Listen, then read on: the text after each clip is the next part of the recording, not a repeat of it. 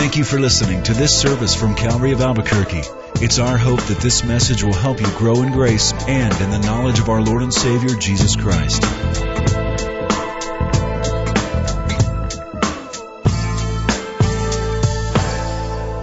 We have been talking about Spiritual Cooking 101. Tonight, we're coming to the section called Interpretation.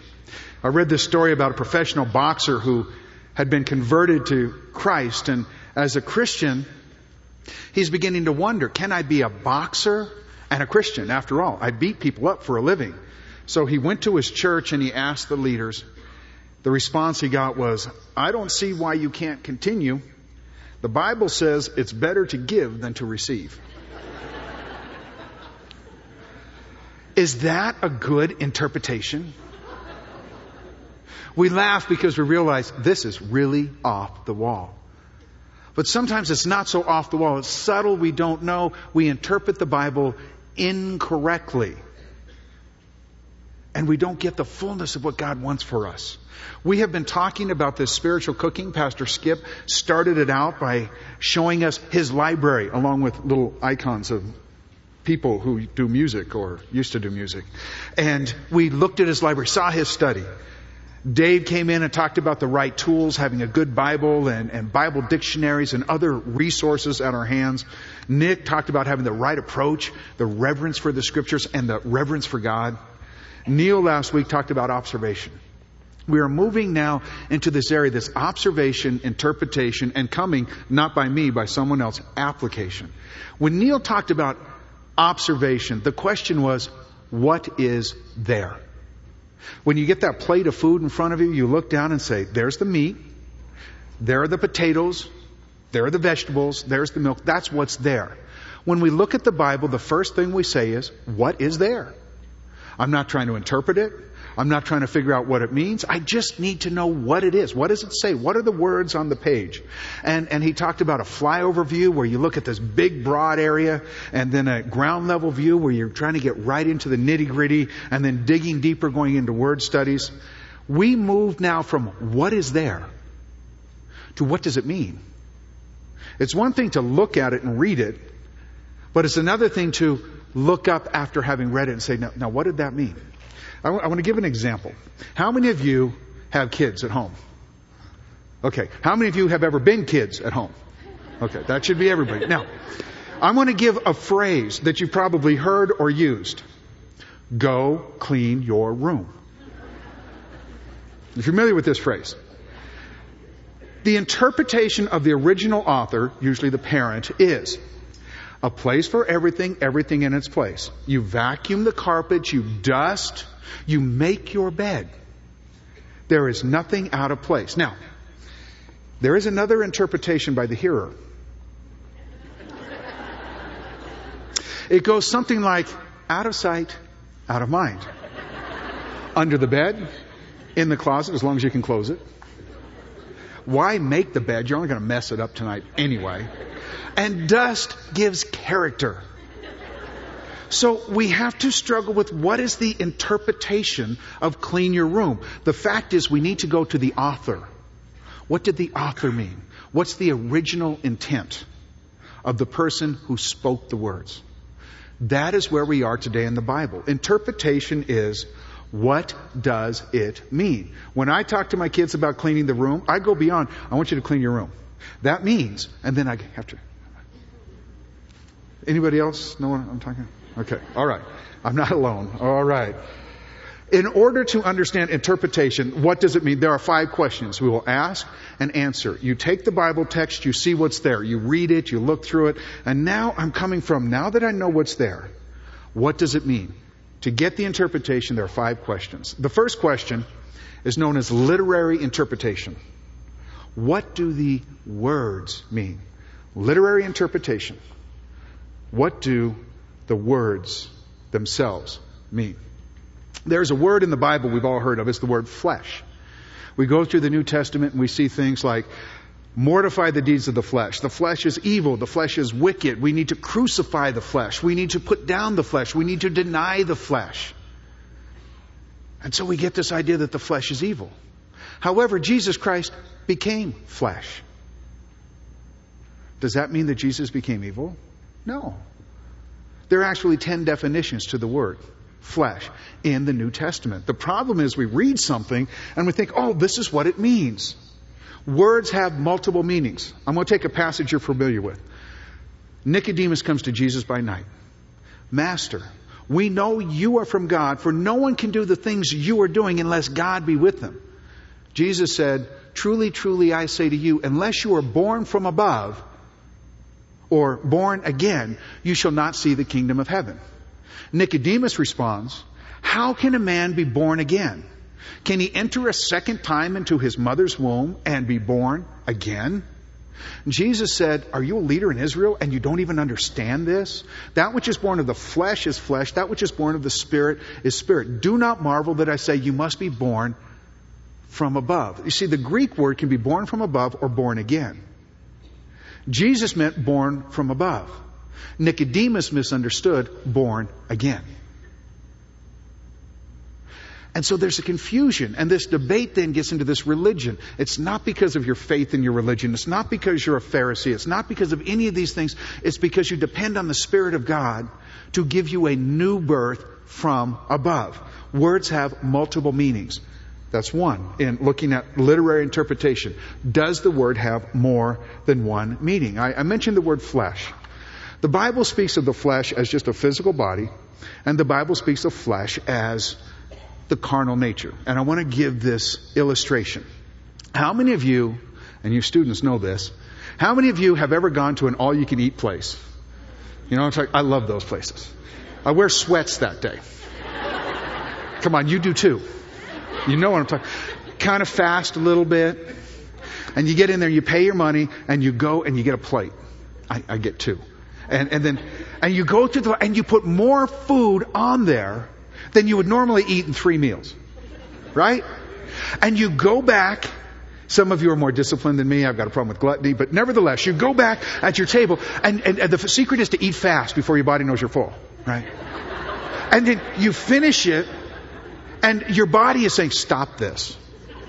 Don't do this." But your carnal flesh is saying, "You know, you can get seconds." And after seconds, your body's saying, stop! And you're thinking, there's dessert. your body is just your body.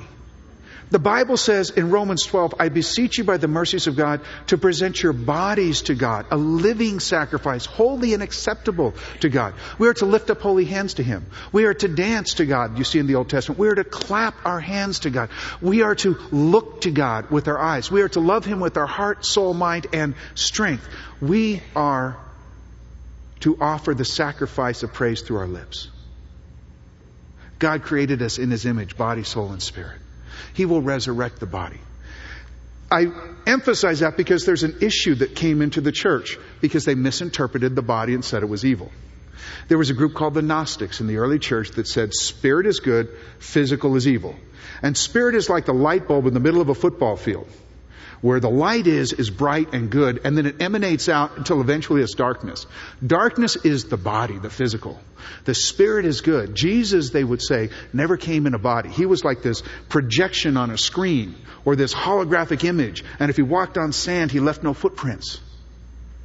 And, and so they got this heresy that crept into the church. Light, darkness. It was dealt with, but today we're a little more subtle.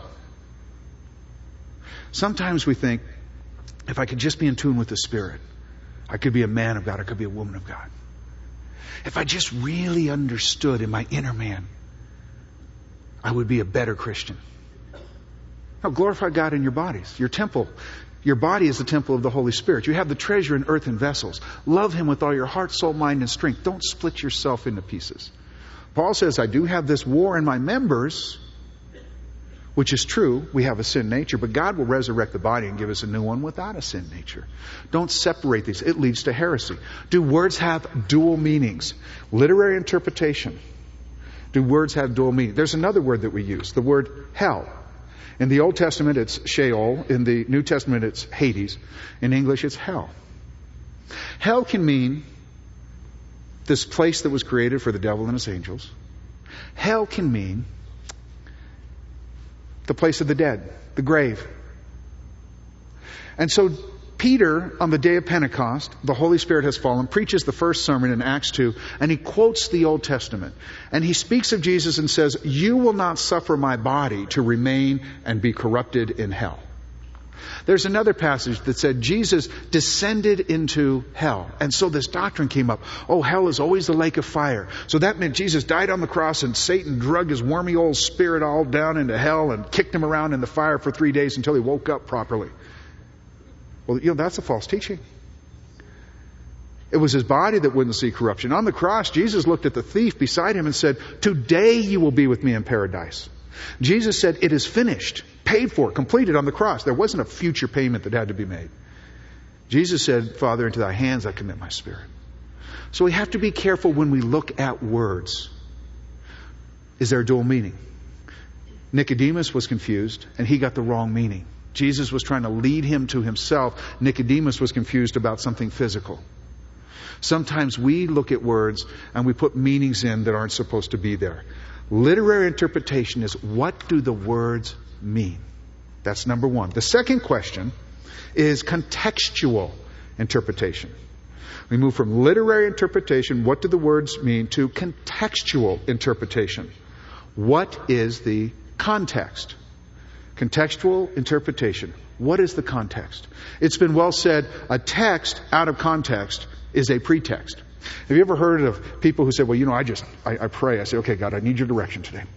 So I'm going to get this Bible and I'm going to pray and I'm going to let fall and I'll put my finger down. And, and, and God's going to tell me what to do. And uh, as the story goes, one man did this and he put his finger down. Says Judas went out and hanged himself. Oh no no okay. Um, okay, God, I'm gonna give you another chance here. Go thou and do like no no no don't do likewise. Okay. Um, what you do, do quickly. Okay, this doesn't work. The context is not one verse. The context is how did it fit together? In the story of Nicodemus, John chapter 3, again, Jesus is saying to Nicodemus, You've got to be born by the Spirit. It's not about your religion. It's not about your knowledge of Israel. It's about being born again, being born above by the Spirit of God. And Jesus would go on to say, For God so loved the world that he gave his only begotten Son. He's showing him it's a matter of faith in the Son and not a matter of works in religion. Whosoever believes in him should have everlasting life. It's not a matter of keeping law, it's a matter of faith in Jesus. He's trying to change this man's perspective. That's the context of this. Romans, of course, is another context. In Romans chapter 1, 2, and 3, it deals with sin. Romans 3, 23 says, All have sinned and fallen short of the glory of God. The bigger context is Romans 1 says, All those pagans who have rejected God have sinned. Romans 2 is, All those people who have religion are in sin. Romans 3 is all those Jews who think they're following the law but are not are in sin. All have sinned. Progression of thought. We have to go back and say, what is the context? Immediately, all have sinned and fallen short of the glory of God. Yes. Who is all? Those who don't know God, those who practice any kind of religion, those who even have the right words and the right book, but they don't follow it. Progression of thought. The context Literary interpretation, number one. What do the words mean? Contextual interpretation. What is the context? The third question we must ask is called grammatical interpretation. Grammatical interpretation. What does the grammar show? Grammatical interpretation. What does the grammar show? Early on as a Christian, I was taught you must not know just what you believe, you must know why you believe it. And I was trained by a man who was an apologist. And as he would train me, I would get into conversations with unbelievers, uh, cultists. Walter Martin was my teacher, and so I, would, I, I get in conversations with these different people on on college campuses and things uh, because it's a lot of fun, and, uh, and and there'd be cultists, sincere, devout people who've been lied to, not enemies. And I'd get into conversations and I'd hear this, well, you know, it's just semantics. I said, well, of course it's semantics. Without semantics, we couldn't talk to each other. There'd be no ability to communicate. We must understand semantics. We begin by saying, what is the literary style? When we're saying grammatical interpretation, what's the style? Is it poetry? He is the apple of my eye. I will cover him under my wings. I am the door of the sheepfold. Does God have an apple stuck in his eyeball with wings and feathers? No, it's poetry. It's poetry. There's prophecy. Speaking of things that are going to happen in the future and usually using symbols. I look at the book of Revelation, says, and you've got the sun and the moon and the 12 stars. And you go, what is this? Well, you go back all the way into Genesis and it's referring to the tribes of Israel. We have to understand the context. Maybe it's just real simple history. Maybe it's poetry. The wisdom literature is written uh, in, in what they call parallelism. Hebrews use parallelism. We use rhyme and rhythm. Roses are red, violets are blue. They used parallel thoughts. The righteous man is like a tree planted by the river. The unrighteous is like one that withers. And so it's parallel thoughts. What are we dealing with? What is the type? What is the style? The other is, what is the relationship of the words? And here's the key the relationship of the transition words. Transition words. There are words like and, therefore, because of, then, after this, before this. Words that take two clauses and put them together. Jesus was angry and he rebuked them for their hardness of heart. For is the connector. We have to find, when we're looking at the context, the connectors. That's the secret to putting the sentence together, taking it apart and putting it together. It gives you the meaning. The other that's very, very important, especially in the Greek, is finding the verbs. Verbs are past tense and future tense and present tense, and they've got all this great stuff like past pluperfect and aorist and all these things for those people who study Greek and they love to say these words and let them roll off, and you say, yeah, and then you roll your eyes. So it's, it's, it comes down to the Greek tense is amazing. I want to just look at a couple of verses in one passage. This is Romans chapter 5. Remember, I said the first three chapters dealt with sin. Everybody's under sin. Romans 4 then says, so therefore, how can this righteous, holy God allow sinners into his presence and says it's justification by faith? Just as Abraham believed God, it was accounted as righteousness. And so you're justified by faith, just like Abraham. Now Romans 5 says the benefits of justification. I want you to notice as I start reading the change in tenses. It makes this verse come alive. Therefore, which connects to 1 through 3, all have sinned. 4, now you're justified. Therefore, having been justified by faith, having been justified, past tense with continuing effects, we have, present tense, peace with God through our Lord Jesus Christ, through whom also we have obtained, past tense, our introduction by faith, present tense, into this grace in which we stand, present, and we exalt in hope of the glory of God, future. Do you see the switches?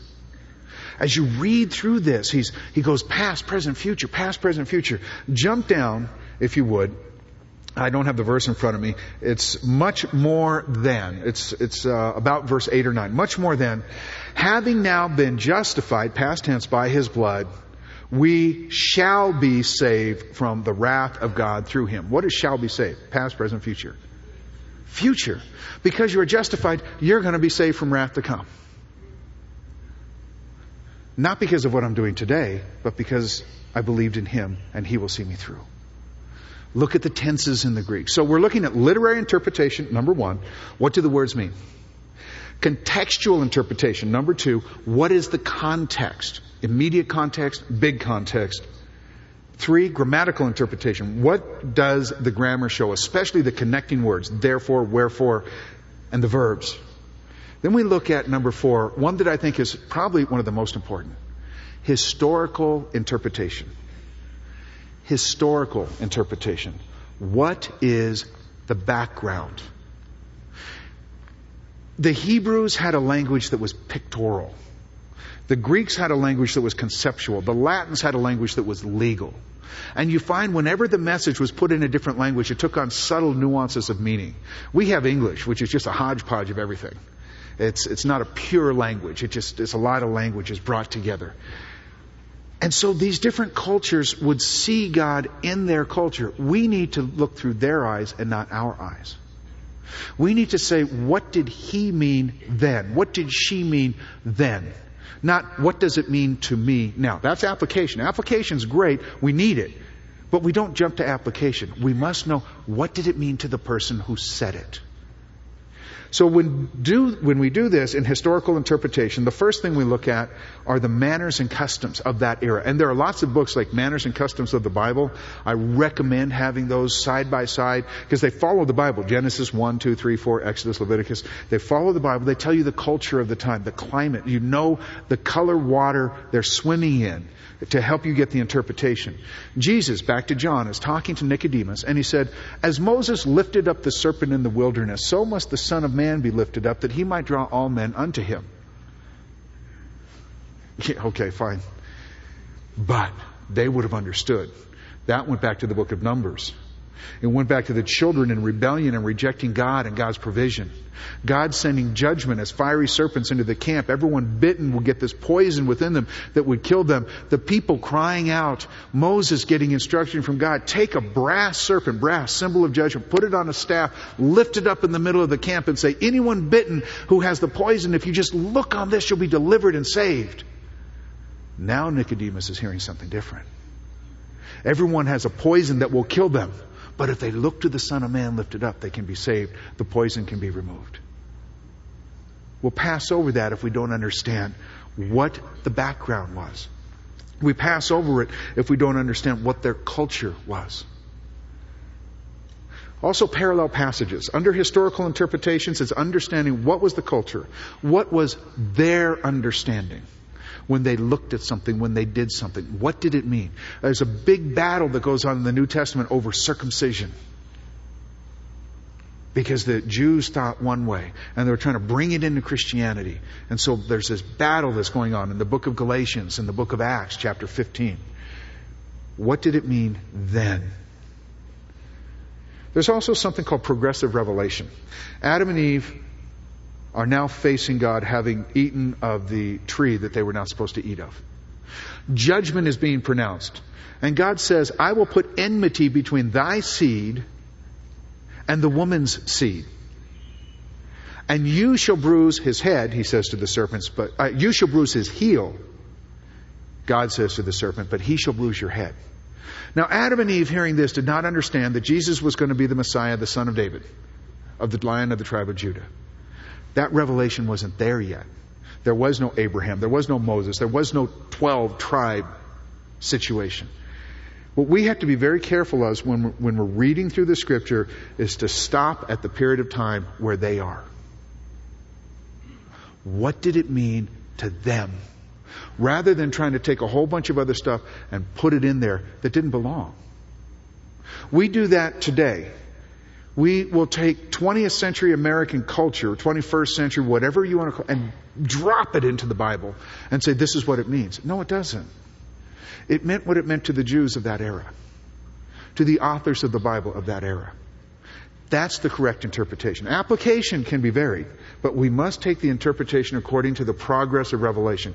Granted, the New Testament will give us details that the Old Testament doesn't have. The scripture tells us that they wrote these and they desired to look into them, but we now have a more full revelation and can look into them. That's good. We have a more full revelation, but we can't change the interpretation the original interpretation. We simply look at it as part of a whole picture. It's a piece of a puzzle but we don't try to stick the whole puzzle inside that one piece. What it meant to that person is the truth God wants to teach us. Manners and customs, progressive revelation, parallel passages are a key here. As you read through the Bible, Genesis is progression. It starts at a time and it goes through time wise. Exodus is progression. It starts and time wise it moves on. Leviticus is not. It stops. It rolls back into Exodus. Numbers is progression. Deuteronomy is not. It rolls back in. Then you start getting to 1st and 2nd Samuel, they move forward. 1st and 2nd Kings move forward. But 1st and 2nd Chronicles fall back on top of 1st and 2nd Kings. All the wisdom literature, Job, Psalms, Proverbs, Ecclesiastes, Song of Solomon, roll back into the time of the Kings. Most of the prophets roll back into the time of the kings. We have to look at parallel passages. Things don't stand by themselves. Think, for example, of Jesus teaching on divorce and remarriage. It's a great topic, but it's incomplete. After the church was birthed, Paul had to go back and readdress. So what happens if you have two people who are married and one becomes a believer and the other is not? Jesus didn't address that. There was no church until the day of Pentecost. So we have to look at the context. We have to roll it all together and see what it meant. And remember the key is that the New Testament is a Jewish book. It's not a philosophical treatise. It's not a book from America. It is a book written by first century Jews. And when we see it through those eyes, it takes on a life and a meaning uh, that, that would put most of church history to shame. Look beyond church history to the first century. Historical interpretation. So we've looked at literary interpretation. What do the words mean? Contextual interpretation. What is the context? Grammatical interpretation. What does the grammar show? Historical interpretation. What is the background? And the fifth question we ask is the timeless interpretation. How does your interpretation balance with the rest of Scripture? This is where it gets fun. This is where you find somebody who interprets a certain passage over here without realizing it contradicts another passage over here. Let me take a classic example. There are some who teach what's called a gap theory. They go back to Genesis chapter 1, and it says, In the beginning, I'm sorry, in the beginning was the word. I'm in the wrong place. In Genesis chapter 1, verse 1, it says, The earth was formless and void, and the Spirit of God hovered over the face of the deep. And they interpret the earth was formless and void as the earth became formless and void. And they say, well, this is what happened. There was an earth, there was a civilization, there were people, plants, animals, and then Satan rebelled and everything was destroyed and it sat in this darkness for a gap of time, this long period of time, which is why we have this evolutionary time scale and stuff. And then God came back and he started recreating everything. Which sounds good except for the rest of the Bible. Um, if you were to take Isaiah 14 and Ezekiel 28, which says that Lucifer was created as the anointed cherub who covered and walked in the Garden of Eden before sin was found in him. It means Satan didn't fall until after the creation of Adam and Eve. So it kind of puts a hole in the gap theory. It's, it's a problem for him, but it's because you compare the scriptures. Other comparing of scriptures. Has anybody ever dealt with someone who has been deceived by a cult? They come, they come to your door and they're talking and, and one of the big things that cults do is they deny the deity of Jesus Christ. They deny the Trinity. And they'll come to your door and they'll start saying, well, you know, Jesus was just a man. And they'll start quoting verses. Well, you know, Jesus said the Father is greater than I. Jesus said, I don't know the day or the hour. And we are saying, no, Jesus was God. And so we start quoting other verses back. The fact is they're right. What you do is you say, you know, you're right. He was a man. And let me give you a few other verses. He used to get tired, sleepy, hungry. He was a man, 100%. It throws them off their game. Then you say, however, you can't use those verses to discount other verses, such as, in him, Jesus dwells the fullness of God bodily, Colossians. Or Philippians chapter 2, let this mind be in you, which was also in Christ Jesus, who being in the form of God did not count his equality with God something to be held on to, but humbled himself and was made in the servant as a servant of man. Or how about Paul saying, our great God and Savior, Jesus Christ? Just because it says this here doesn't mean that it discounts that. And that's where we have problems. The sovereignty of God versus the free will of man is one. There are a lot of verses that talk about the sovereignty of God, and I believe in the sovereignty of God. But you know, there are a lot of verses that say man has free will. Choose you this day whom you will serve. Of any tree in the garden, you can choose to eat freely. Oh, free will. Interesting. The Bible teaches both. Just as I can believe Jesus is 100% God and 100% man, I can believe that God is 100% sovereign and man has 100% free will. I don't understand how they work out. God's smarter than me. I don't always understand how God does it, but I understand that God did it. So the problem with this, timeless interpretation, is taking one set of verses and using them to discount others. The entire Word of God is the foundation for all interpretation. Our five questions. Literary interpretation. What do the words mean? Contextual interpretation. What is the context? Grammatical interpretation. What does the grammar show? Historical interpretation. What is the background? Timeless interpretation. How does your inter- interpretation balance with the rest of Scripture? Now I want to kind of apply this. I want to take a passage that I know you're all, or I'm pretty sure most of you are very familiar with, and I want to ask some of these questions. Jesus told his disciples that he must go through Samaria. He arrives at a well in a place called Sychar at 12 noon. The disciples have gone to buy food, and a Samaritan woman comes to draw water. And Jesus says, Give me something to drink. And she says, How is it that you, being a man and a Jew, would ask of me, a woman who is a Samaritan, for something to drink? Jesus said, If you knew the gift of God, and the one who said, Give me to drink, you would have asked him, and he would have given you living water, flowing water, not water in a dead pool, but water coming out of a spring. Her attitude changes a little bit. Sir, you have nothing to draw with. The well is deep. Where are you going to get living water? Are you greater than our father Jacob, who gave us this well?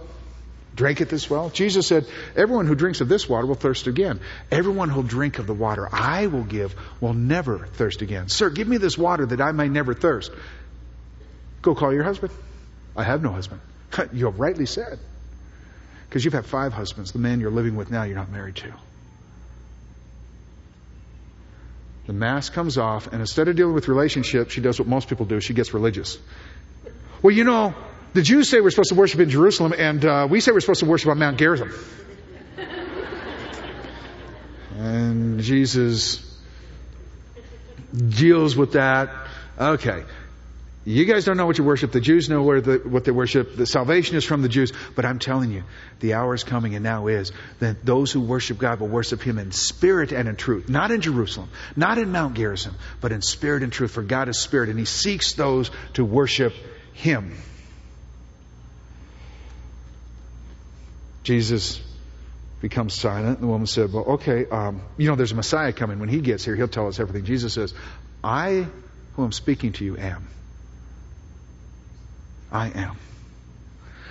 Now, we're familiar with the story, but you ask questions. What's the context? The context is the bigger context is the Gospel of John. John finishes in John chapter 21 and says, if everything written about Christ were recorded in books, the whole world couldn't contain it. But the things in this book were written that you might believe that Jesus is the Son of God and believing you might have life in His name. So it's about bringing people to believe. The Gospel of John has no parables, no public discourses. It's all one-on-one witnessing. Jesus meeting with Nicodemus, meeting with this woman, meeting with others, or training his twelve. No public discourses.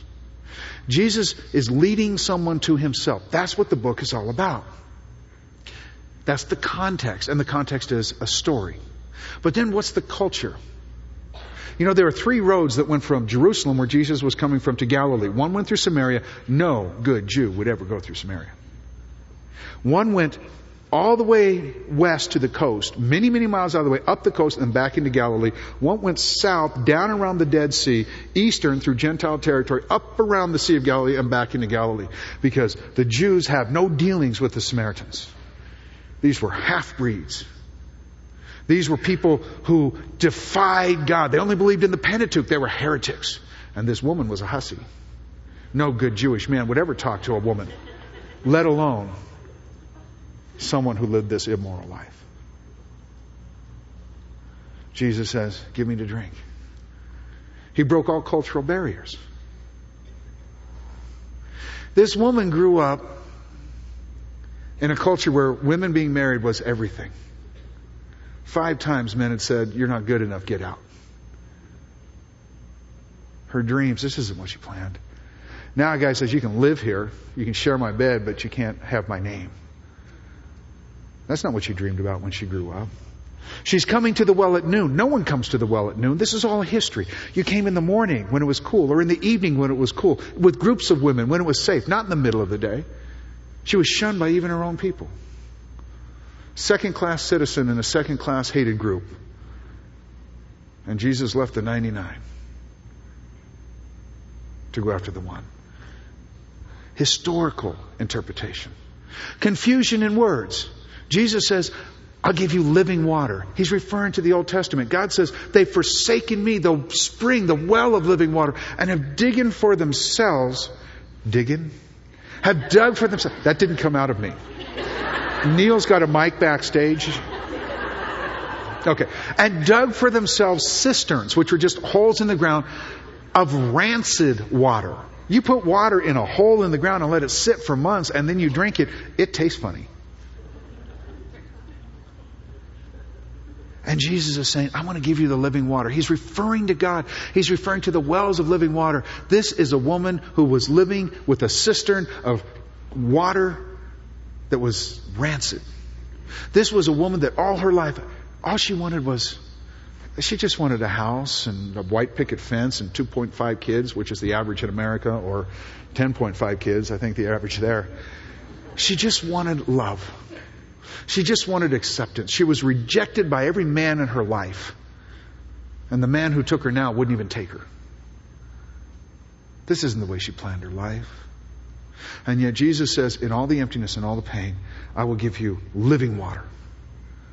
I will fill your life. I will give you hope for the future. It takes on a lot more meaning when you see it in its culture. Out of his being will flow rivers of living water. The Samaritans were hated by the Jews more than even the Gentiles. It adds more meaning to Jesus telling a story about the Good Samaritan and then asking the question, so who did the most good? Who helped? And the Jewish person wouldn't even say the name Samaritan. Well, I suppose the one who helped the most. They hated the Samaritans. Jesus didn't hate anyone. So, we look at interpretation. What style is it? History, poetry? This story is just history, it's a conversation. What's the context? Overall, the context is Jesus came to lead you from wherever you were to himself in life. What's the grammar? It's about living water rather than dead cisterns. It's about life coming from within you, not coming upon you. It's about being filled and overflowing rather than circumstances dictating who you are. It's about finding meaning and fulfillment in God when all the world, even your own, have turned against you and rejected you. And all your dreams have been shattered. Because it's not the way you wanted life to turn out, but that's the way it turned out. And yet Jesus is there. Historical interpretation, oh, it's simple. These people were hated for many, many reasons without going into them, there was a racism that went beyond anything you could imagine between these groups. Because of wars, because they were half breeds, because they rejected everything but the Pentateuch and were considered heretics, because they set up other temples to worship God rather than the Jewish temple, they were hated. Timeless interpretation. Has your life ever turned out the way you didn't plan it? Have you ever felt rejected even when all you wanted was to be loved? Have you ever looked around and said, I didn't want it to turn out this way? Jesus comes and says, I will give you rivers of living water. And out of your being it shall flow. It's about Him. It's about coming to the well of living water and rejecting the cistern of empty water. Interpretation. What does it say?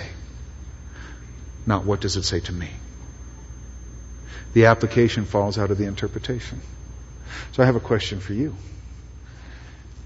Has your life turned out the way you want it? Has anything gone wrong in your life? Have you said, oh, but I just don't have that inner life. I don't have that springing. I don't have that joy unspeakable and full of glory. I don't have that peace that passes understanding.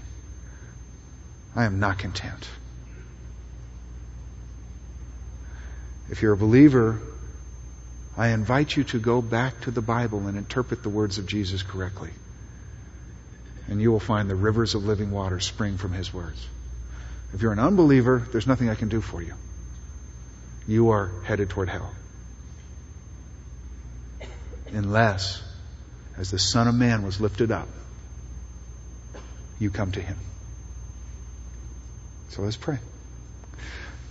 Father, we thank you for the opportunity to gather as a corporate body and to love you through worship, to love you through looking at your word.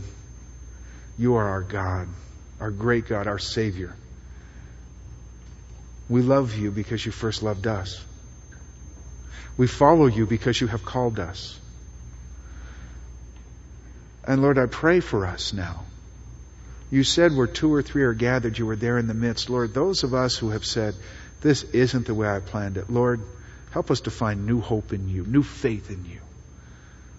That we might correctly interpret the Word of God and have rivers of living water gushing forth, content in you, pleased in you, peaceful in you.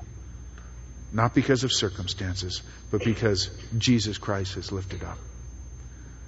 And Father, I pray if there's anyone here who doesn't know you, that Lord, you would convict them of sin and righteousness and of judgment. That they would not walk out of here today with their destination in eternal hell assured, but they would walk up today and have their destination with you eternally secured. In Jesus' name. Amen. Thank you for listening to this service from Calvary of Albuquerque. If you would like more information about what you've heard in this message or about Calvary of Albuquerque, please visit our website at www.calvaryabq.org. If you have made a decision to follow Christ or would like someone to pray for you, please leave a message with our prayer watch line at 505 344 3658. Thank you and God bless.